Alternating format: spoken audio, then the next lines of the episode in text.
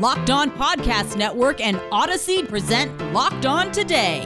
The latest with Simone Biles and her future at the Olympics. Ron Rivera is frustrated over the team's COVID vaccination rate. Plus, will the Cavaliers make their pick at number three? I'm Peter Bukowski, starting your day with the stories you need to know and biggest debates in sports. You're locked on today. Searching all major sports. Found. Let's start with the biggest story. Two all time greats experienced some low lows last night in Tokyo at the Olympics. First, Simone Biles, in a shocking decision, decides to pull out of the team competition with the U.S., saying she just did not feel mentally right. And Katie Ledecky, who finished fifth in the 200 free, goes on and ends up winning the first ever 1500 meter freestyle. So she gets her gold medal. Joining me now from KARE 11 in Minneapolis, Dave Schwartz. And Dave, let's start with Simone Biles. This was a decision that reverberated across the sports sphere. What was your reaction when when you first saw this? I, I, I was uh, very surprised, like a lot of people, because information was kind of slowly coming out. I think all of us uh, we, we, saw her on the vault um, and it, we thought, I, I, thought, like a lot of people, that maybe there was a an injury, a physical injury to to uh, a, leg or an ankle or something like that. Uh, we come to find out later that she had kind of told the coaches that she just, I think they had a camera on her on the side, and she kind of basically said like, I can't go, and I, you know, I can't trust myself. And when you watch some of when you watch some of her vaults uh, in slow motion, you can see she's losing where she is in the air. And that was kind of brought up a lot um, throughout the day where you look at that last vault and she's she's not where she needs to be. She she gets uh, clearly surprised when she hits the ground where she does. So she she can't trust herself and and that's a really scary thing for a lot of reasons. One, there's obviously a much greater chance of injury if if she's just not feeling it. Um, then there's a huge a, a chance for injury and a really bad injury.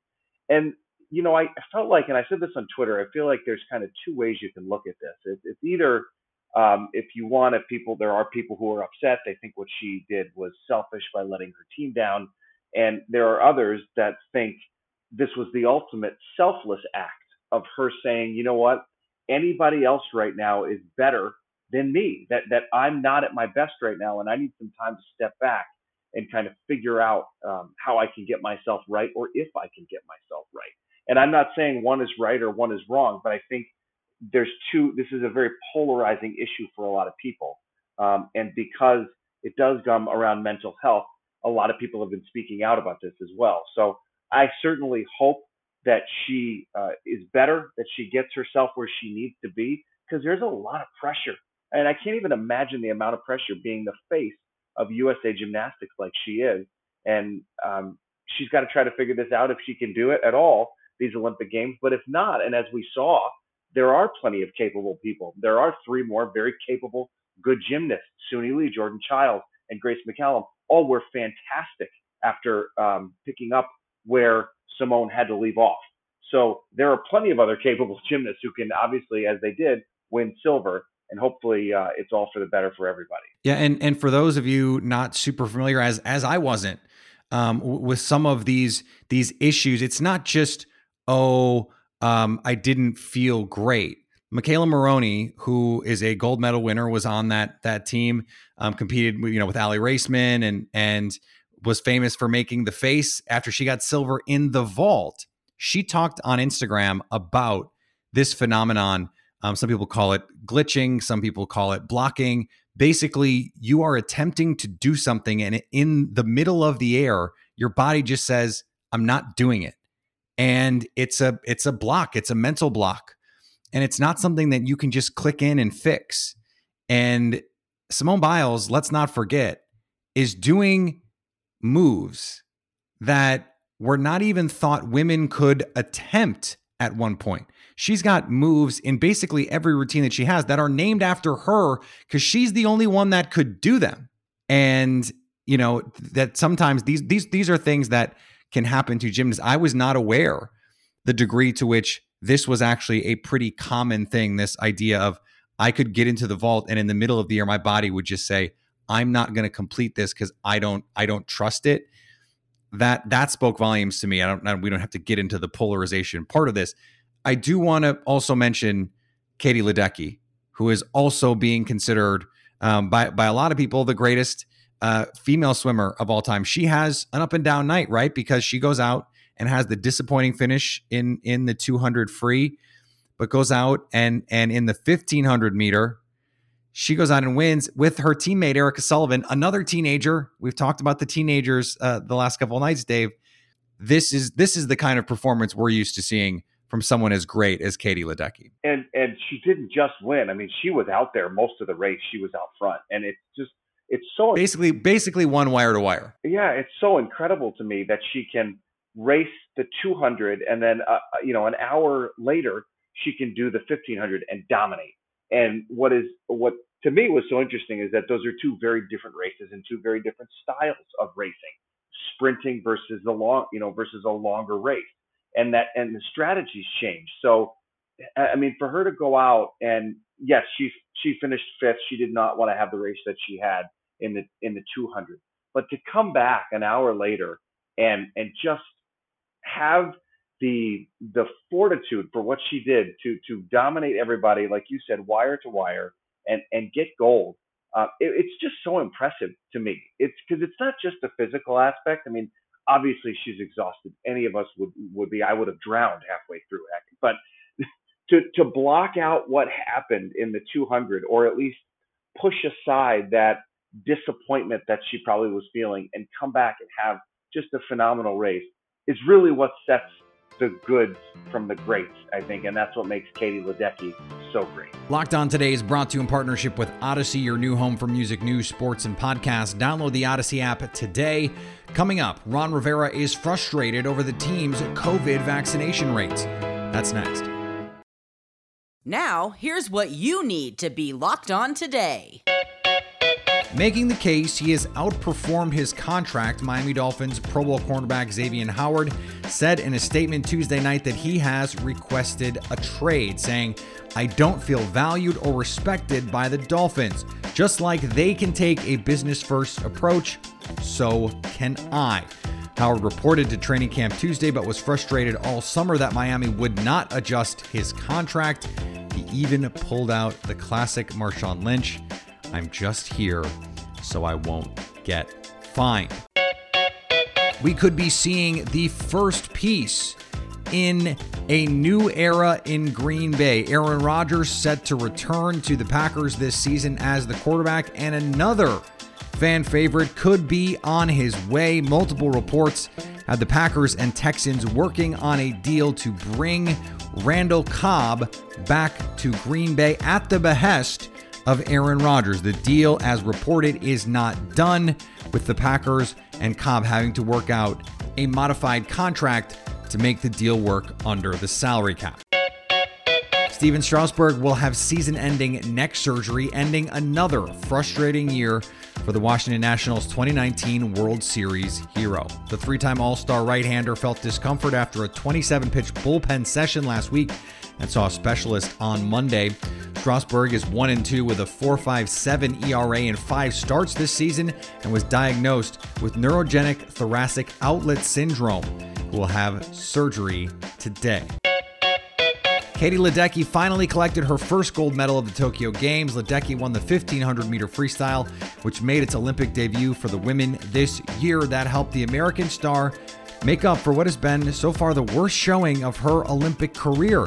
About an hour after finishing fifth in the 200 meter freestyle Wednesday, Ledecky held off teammate Erica Sullivan to win the metric mile in 15 minutes, 37.34 seconds. That's what happened last night. Here's what to look for this month on betonline.ag. The NBA draft is tomorrow. The betonline.ag lines for the first pick in the NBA draft have Cade Cunningham as a minus 2,500 favorite. Evan Mobley at 10 to 1, Jalen Green at 10 to 1, and Jalen Suggs at 14 to 1. For all of your baseball needs, futures needs, Olympics, golf lines, it's all there at betonline.ag. Sign up today for a free account and use the promo code locked on for a 50% welcome bonus. Is another story you need to know. Ron Rivera battled cancer so that he could coach the Washington football team. He doesn't want COVID to be next. And he says he is, quote, beyond frustrated with his players' lower vaccination rate and worries about the potential impact it could have on his team and this season. Joining me now from Locked On Washington Football, Chris Russell. And Chris, this is something that the NFL has been has been trying to get the message to its players about. The NFL has said 85% of its players are vaccinated. 14 clubs are 90% or over. What is going on in Washington? Well, Peter, I mean, my understanding is they're less than 60%. That was the last number I heard. Um, for a little while, they were under 50%, only one of two teams. Um, you know and and and and while it's surprising i think to many it's it's really not surprising here because ron rivera was pretty dejected about this in early to mid june before the team took a summer break. And you know i didn't expect the numbers to dramatically improve but i expected it to improve a little bit maybe a decent amount uh, and, and and again they were still stalled uh, again sub 50% now it's gone higher. Uh, the bottom line is is when you have a head coach like you said that's recovering from cancer and his his his immune system is clearly deficient clearly weakened um, you know and not to mention as we know in on every coaching staff there are a lot of older you know, usually older men. Mm-hmm. Um, so they could potentially be more compromised, even if they're fully vaccinated. Um, you know, th- th- it leads to a situ- situation of friction, uh, I-, I, think, and, and, and frustration. And clearly, Ron lashed out uh, in that regard. And by the way, just a personal opinion, I, I have zero problem uh, with what Ron did or said. Um, some people are trying to make it, ah, he maybe crossed the line. I don't think he did it's hard for me to to get upset about a guy who is as as you mentioned immunocompromised coming off of a, a, battle with cancer. A battle by the way that that you came on when I was the locked on NFL host and mm-hmm. talked about what a galvanizing effect that had on the team. Yeah. It, it, it does seem kind of strange that that galvanizing effect has not translated you know on on the field of covid so to speak yeah, I mean, you're right. Um, and the only thing I can think of is that sometimes football players might think that, you know, they can't be broken. Uh, because they're strong, strapping bucks, right. you know, 22, 23, 24, 25 years old, best in the world at what they do, you know? And, um, and and may you know Ron continues to say it's a, a case of not having enough information or the right information, but I know for a fact, Peter, before this team broke for the summer break in mid June, they brought in a you know a, a very very renowned specialist to speak to the team, and that's not the only time that they've done that. Um, and and and you kind of wonder how much information these players need to truly understand the gravity of what we're dealing with as a society uh, in the NFL and inside the Washington football team building. And sure, not every head coach has cancer. Got it. I understand that. But even if he didn't, right, we'd still be dealing with a frustrating situation that, at the very minimum, you could say is a a possible divider of the locker room, a divider of the building, and perhaps a season record. Perhaps. Coming up, will the Cavaliers make the pick at three? Our cue of the day is next. Today's episode is brought to you by Built Bar. Built Bar is the best tasting protein bar ever. It's the protein bar that tastes like a candy bar. Come in nine delicious flavors, plus limited time flavors peanut butter brownie, double chocolate, salted caramel, coconut almond, coconut, these things. I had one today. They're awesome. It's the perfect grab and go snack. It is something that I have before a workout, after a workout, for breakfast, sometimes for lunch, because I know it's going to be delicious. You need delicious, but it's also high in protein, high in fiber, low in net carbs, and low in sugar. Go to built.com and use the promo code LOCKED15 to get 15% off your first order. That's promo code LOCKED15 for 15% off at built.com. Agree or disagree? This is the cue of the day.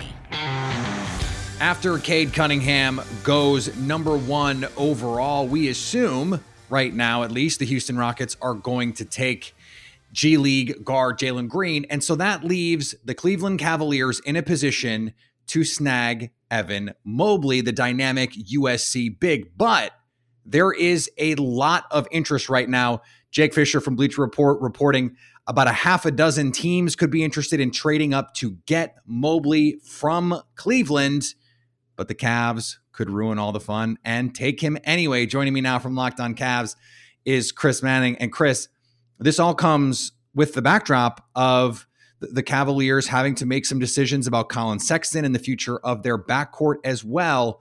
So, what is the prudent path here for the Cavs and the third pick? It's taking Evan Mobley. Like I, I think they have been offered stuff. I think there's teams obviously interested, uh, but Evan Mobley is a, a, a potential transformational player for them, right? Like this is a guy that has extremely unique skills for a seven footer can play any defensive scheme that you want. And the Cavs are in a position where I think they need that kind of player. You know, they're probably going to pay Jarrett Allen this offseason. I am skeptical they're going to trade Sexton for some of the peanut kind of lower offers we've seen. I think this is a franchise that is feeling the pressure to at least improve. I don't know if they're saying, okay, we're going to go on a Suns trajectory or something like that, but I think they're play-in tournament or or above hopes for them. Evan Mobley is the quality of player you can't get if you trade back for five and eight and uh, some player from Orlando. Uh, you know, unless the Thunder, which it doesn't seem like they are, willing to include Shai Gilgeous-Alexander, there's no offer that really does it for Cleveland. I think Evan Mobley, you take him and you build with him more so than get all these assets. How does the future of Colin Sexton play into all of this? Because it, it seems like if if this were reversed and Mobley were going to, then you really might have something here because then the Cavs would be going, well, do we really want to take Green or Suggs or someone else who could be in the mix there? It seems like the fact that this is, you know, a, a guy who's, you know, a 6'10, 6'11 kind of guy changes the calculation for Cleveland in terms of their own roster fit. On the other hand, the roster's not great. So you, you, sort, you sort of feel like maybe just throw some of that stuff out the window, right? Yeah, it's tricky, right? Like I, I think that it. I assumed that Jalen Green was going to be the guy for them at three on on lottery. And go back to listen to our mm. shows, and I'm thinking, okay, Mobley's going to go too because I think everyone I've talked to and watching Mobley, I think he's going to be incredible, and it's a really big win for Cleveland that he's going to be there at three. I, I think the Sexton thing is tricky because I honestly think Darius Garland is already better than Colin Sexton. Is the thing. Darius Garland's season last year was incredible. He he was on I think the big list that before it gets whittled down for most improved player, Colin has does things that are really really valuable and he's good. There's also limits on what you can get out of a six one scoring guard who doesn't take a lot of threes, who has some real defensive limitations, right? Like there, there's limits on that. The thing for Cleveland is that you don't have to pay him for another year theoretically. I think a lot of the agitation you've seen this summer is not a Cavs trying to trade him now thing. You don't dump a 20 plus per game score for nothing when you're trying to improve your team. I don't think that really makes sense. I think it's his camp trying to make sure he is getting the best contract offer possible. That is what I think is sort of happening there more than anything else. Um, I, I, frankly, I think the biggest thing for Cleveland is like, what are you going to do with Kevin Love in the next month? Because yeah. you would assume that Evan Mobley is going to come in and want to start at the four. You have enough bodies there otherwise to, like Larry Nance Jr. and others, to play the four. The Kevin thing is obviously bigger, but I, I think I think if you're Cleveland, you're just going to try and run it back, so to speak, and even though like you were bad, but you're trying to build on internal improvement and hope your young guys can get you somewhere that you haven't been before. And Mobley would be the crown jewel of that in my mind. And finally, Willie O'Ree, the first black NHL player, is up for a major award. Hey, what's cracking, hockey fans? Eric Lindsay Ayala, your host of Locked on Kraken. We just got word that uh, the United States Senate, two senators, bipartisan, woo, let's go. I'm a poli sci nerd. Anyway, uh, from Michigan and South Carolina, along with the National Hockey League, announced that there is a bipartisan legislation to award the Congressional Gold Medal to Willie O'Ree. It has passed in the U.S. Senate, and now it has a little bit of work to do in the House. And then once and I'm putting this, I'm manifesting this. Once it passes in the House, we here in the United States will honor one of the greatest hockey people, personalities, and players in Willie O'Ree. I cannot speak enough to the volumes that Willie and his legacy truly since retiring from hockey have meant to someone like me who got into hockey as an adult and you know aspirational is hockey is for everyone, but because of Willie O'Ree and the tireless work that he and people like Bryant McBride and Renee Hess of Black Girl Hockey Club put in, now I can host a podcast that is focused on the 32nd NHL team, the Seattle Kraken. So, congratulations, Willie O'Ree. Thank you to the U.S. Senate for doing the right thing. And hey, U.S. House, as we say in hockey, you're on the clock. Now that you've got the news, go make some money. Listen to Locked On Bets, download and subscribe wherever you get your podcasts. Coming up Thursday, a sneak peek inside our Locked On NBA Draft Show. So at least until tomorrow, stay locked on today.